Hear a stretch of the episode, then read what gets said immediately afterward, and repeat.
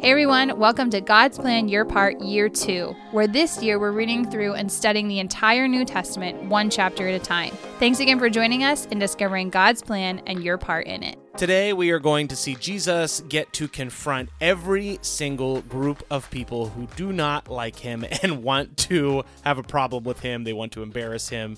Uh, today, we are looking at Mark chapter 12, and the, the thing that I noticed immediately in reading over Mark chapter 12 is there are actually specific segments for each kind of religious person who was opposing Jesus in this chapter. Um, I don't I don't know if maybe I haven't noticed it in other chapters, but it is interesting that Jesus gets to pick a fight with the Pharisees, or rather they pick a fight with him. Uh, he gets to argue with the Herodians, he gets to argue with the Sadducees, and he gets to argue with the scribes. So he left no stone unturned uh, in Mark chapter 12, and it's going to be interesting to look into these stories and what he has to say about them. So I actually just noticed this as you were talking. It's interesting the the chapter starts out with this parable of the tenants where there are three instances where three servants are sent out by their master um in order to I guess like help me out here. Like they what are they doing in this? The the servants are going So, out Okay, so to the tenants. you're referring to this would be like verse 1 through verse 12. yeah. Jesus tells this parable of um, tenants. So that this man owns a vineyard, and tenants are caring for the vineyard. They're like managers. They're like managers, they're stewards, they're tenants. And so the the guy that owns the vineyard is going to send them servant or send his servants to them so that he can have some of the fruit of the vineyard and perhaps some of the income of the vineyard that is due to him.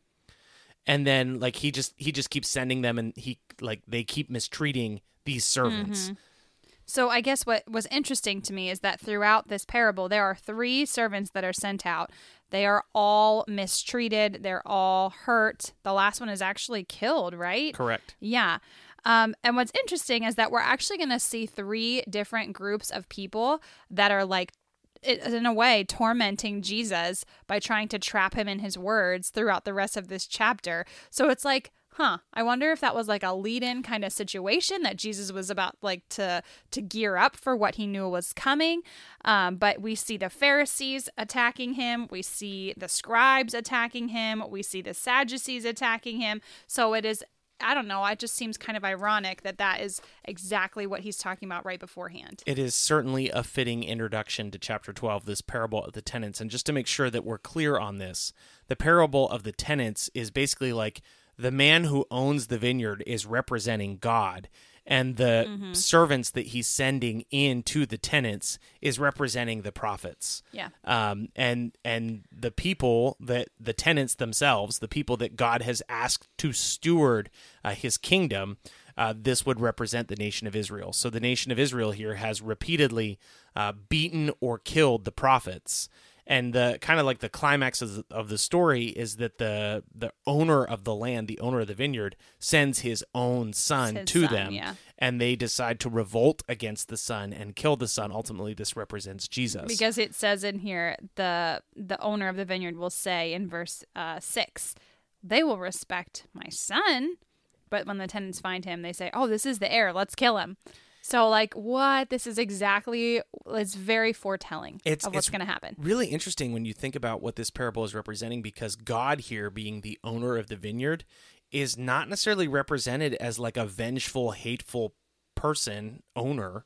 Um, he's actually consistently trying to get the tenants' attention and he's trying to like uh, he just gives them chance after chance after chance even though he would have been right to like judge them and I don't know carry out judgment on them right after the very first person I was going to say it does happen eventually. It happens Yes, after the does. heir is killed. Yes. Because in verse 9 it says, What will the owner of the vineyard do? He will come and destroy the tenants and give the vineyard to others. but he sends so many Yeah, servants to get their attention. So it, uh, it's, I guess, thank you for bringing that up because it's not completely fair that he doesn't judge them. He definitely does.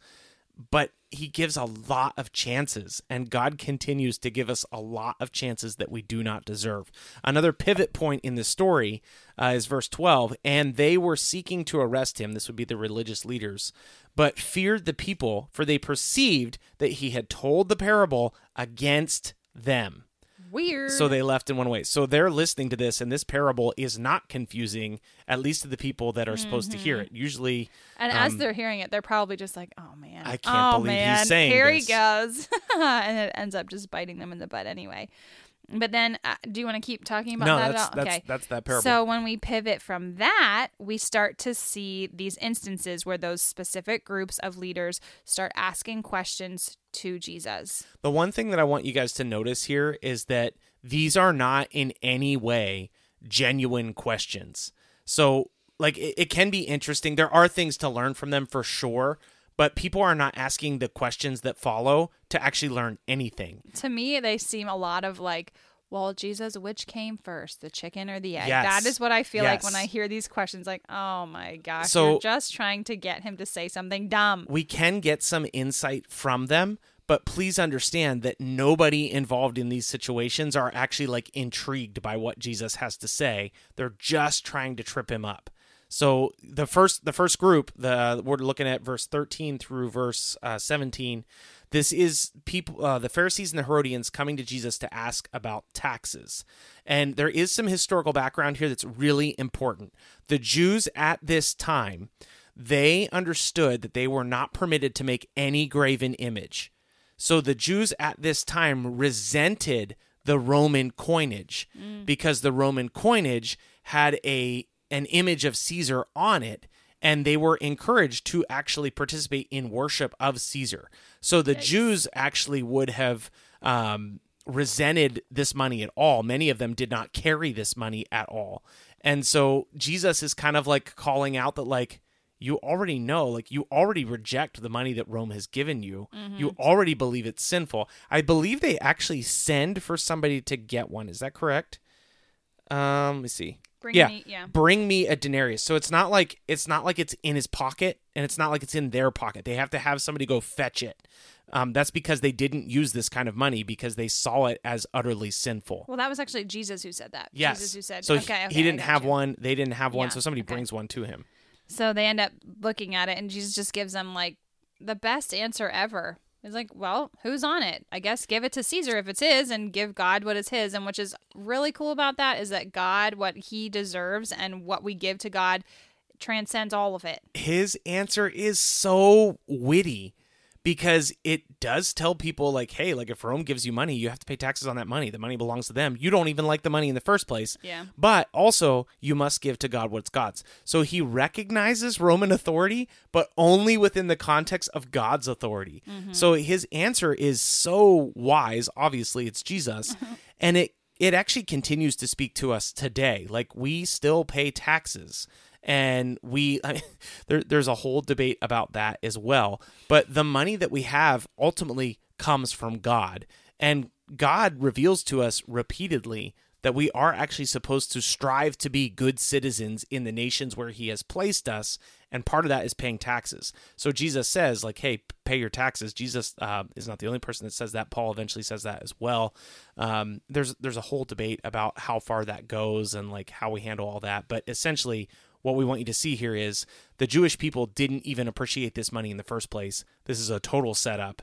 And Jesus says, like, hey, if it's Caesar's, give it to Caesar, but everything belongs to God, so give to God. So then the Sadducees come up. They're verses 18 to 27, and they're basically asking Jesus this super hypothetical question um, where it refers to an Old Testament passage where Moses basically said, like, if a brother dies and leaves a wife, the next brother should take that wife. And they basically go through this scenario where it's like, if this woman is still living and all the brothers die and have married her with no children, what is going to happen to her when when they're all in heaven someday. Whose will she be?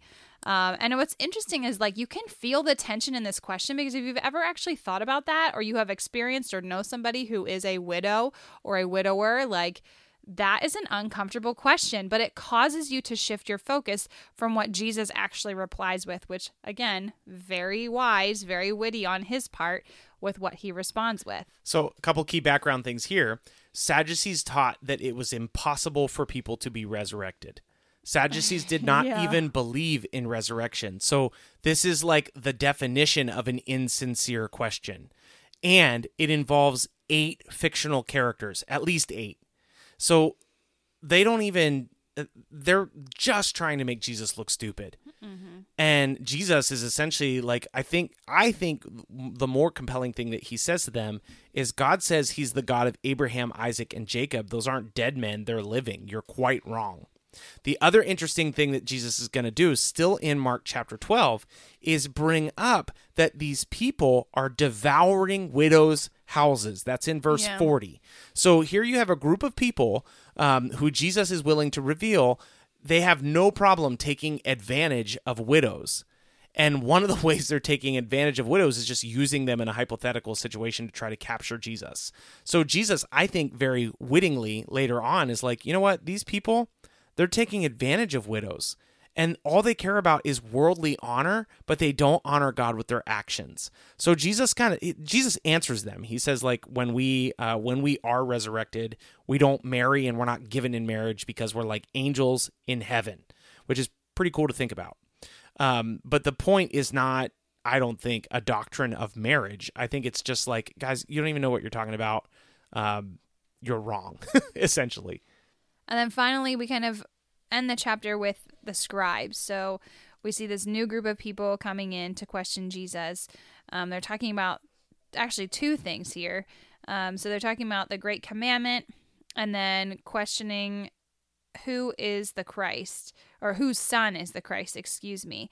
And then it's like a little bit of like this strange, I don't know, like poking at the scribes from verses 38 to 40, which actually was just like, oh man, I hate the descriptions because I feel like that is not something that has died with its with time. that is still something that's very prevalent today. Just the description of the scribes and what they did and um, how they took advantage of people. So, anything that stuck out to you as far as like what they're actually questioning Jesus about? So the scribe situation, starting in verse 28, this might be the most sincere person in the entire chapter. It does seem like this guy is somewhat Genuine. curious um, because Jesus tells him in verse 34, You are not far from the kingdom of God. So it does seem like he is inquiring with some kind of good motivations in his heart. Uh, he doesn't tell him that he will be in the kingdom of God, so he's not quite there. Sometimes when people handle these passages, um, I, I've seen different people read over this and feel like Jesus is issuing a new commandment. Like, wow, he says, like, love the Lord your God and love your neighbor. But he's quoting the Old Testament. So Jesus is quoting from Deuteronomy 6. Uh, many of the Israelites would have memorized Deuteronomy 6. So this was very far from some kind of new thing. This is actually a very old thing that many of them would have memorized. So it's like th- this is actually, I don't think it would have been received as a really deep, uh, life changing thought. I think it would have been like, really? Like, the stuff we learned in Sunday school is like the most important thing. And he's like, yeah. Um, so the the love of the Lord your God is from Deuteronomy six, and the love your neighbor as yourself is from Leviticus 19. So these are not new commandments. These are not new laws. I don't even really think that Jesus even puts like a new spin on them, uh, which is to me faith affirming because he's just confirming what God has already revealed, like way, way, way back at the beginning through Moses. And so Jesus is saying, like, hey, take these seriously. And this this scribe, to his credit, takes it pretty seriously. Like he's like, okay, I would like to try to do that. Um, and you can see at the at the end of verse 34 that after that, no one dared to ask him any more questions. Jesus has successfully navigated all these traps that are being set for him, and nobody's interested in trying to make him look stupid anymore because he's proven he's actually very wise. Well, then it does have this one little section about um, the scribes were questioning uh, that Jesus, or excuse me, that Christ is the son of David. And to me, that was like, wait, what? But then Jesus pulls something from what David had actually said in the Old Testament, where it says, The Lord said to my Lord, Sit at my right hand until I put your enemies under your feet.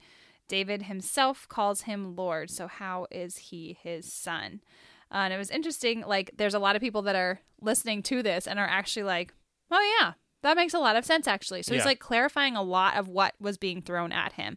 So then finally, we get to this part about the scribes and a widow's offering. And the scribes, to me, like this, there's just some pretty pointed descriptions of them. Yes. We're talking about like just how they find themselves in like the best places, the places of honor, how they enjoy being essentially just like famous throughout Yes. wherever they're living, um, and that they are diligently looking to take advantage of other people. They enjoy the fame, they enjoy the acknowledgement of being faithful people, but at their center, they are not faithful people. This is not a problem that has disappeared. This is why churches are being wrecked with scandals.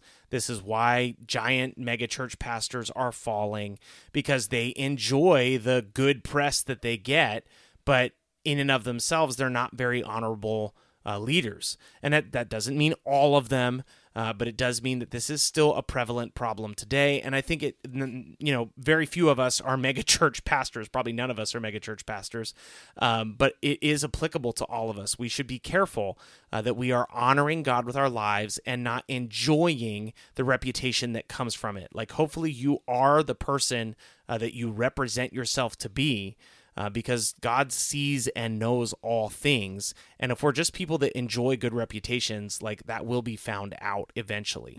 And then just to wrap it up, uh, speak to this quickly. This this widow, um, there's all these people giving huge offerings. And this widow gives uh, two very small copper coins. Keep in mind, they didn't actually like the Roman coinage. Th- these two copper coins are the ones that were for Jews. And Jesus says, like, she has actually given the most because she has given to God from her poverty, not from her excess. So we honor God when we give God generously um, out of the first of what we have. And it's not the amount and it's not the percentage, it's how we honor God uh, first and foremost with everything that has been given to us. This woman is doing that, and Jesus is honoring her publicly. So the your part today, I think, is is very simple. It's a combination of those two things. Like, don't uh, worship God just to be honored. Uh, make sure you're worshiping God with your whole life, even when nobody's looking, and honor God with your possessions. It's so important. We've been seeing this over and over in the last couple of chapters, and this widow is a great example to follow. We don't give so that people will recognize us, we give to honor God, and we give out of our first and foremost to honor God, uh, not out of our least and last. So we'll be back again tomorrow with Mark chapter 13. We'll see you then. Thanks for joining today's episode of God's Plan Your Part. As always, please consider partnering with us as we are a listener supported podcast that we hope to continue to grow with support from listeners just like you. We've made it super easy to partner with us, and you can support us by following the link in our show notes or our description. You can support us with as little as $3 a month. Every little bit of this helps so much, and we're so thankful for your support. With that in mind, here's today's reading. Mark chapter 12. And he began to speak to them in parables. A man planted a vineyard and put a fence around it and dug a pit for the winepress and built a tower and leased it to tenants and went into another country. When the season came, he sent a servant to the tenants to get from them some of the fruit of the vineyard.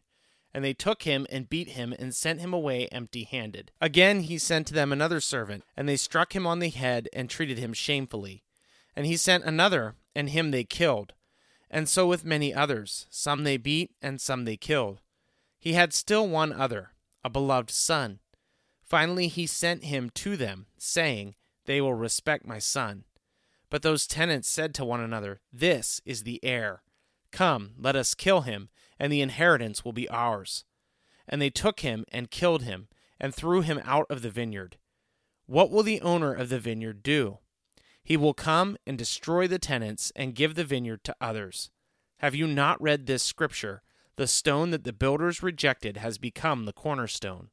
This was the Lord's doing, and it is marvelous in our eyes. And they were seeking to arrest him, but feared the people, for they perceived that he had told the parable against them. So they left him and went away.